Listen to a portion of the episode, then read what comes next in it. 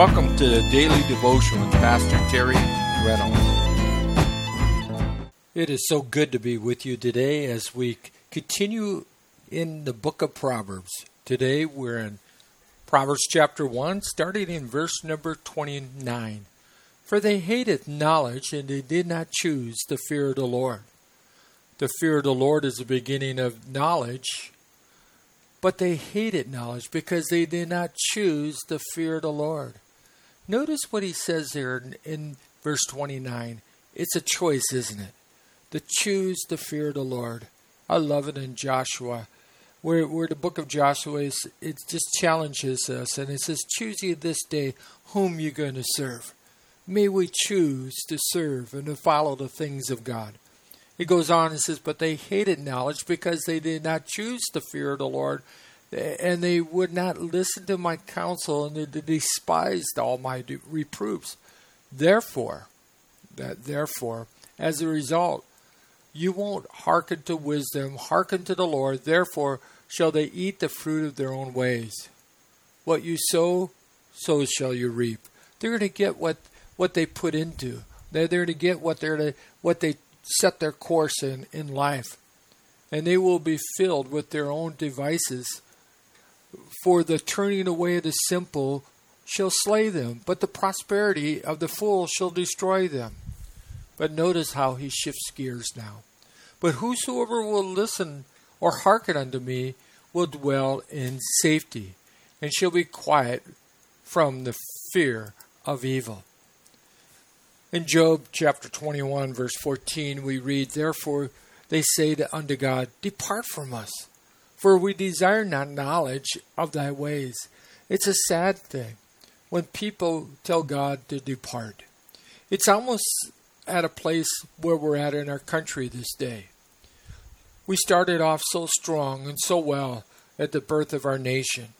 But over a period of time, we started turning our backs on the Lord, where we no longer pray in school, and the events that led us up to Roe versus Wade, where we call what is right is wrong and what is wrong is right, that leads us into a place where Job so many years ago says, Therefore they say unto God, Depart from us, for we desire not the knowledge of thy ways.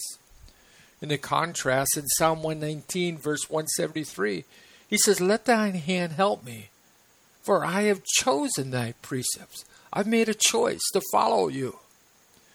In verse 33, as we finished up there, he says, But whosoever hearkens unto me shall dwell safely. I like that. If we choose to listen to the Lord, the promise that God gives us that He's going to cause us to dwell safely. The man who hears the voice of wisdom in preference to the enticement of the wicked, he shall dwell safely. It's a Hebrew word, this idea of dwell in safety is yishkan batah. Really, all it means is he shall inhabit a safety itself. He shall inhabit safety itself. And I believe the safety that the scripture here is talking about is God's presence in our life.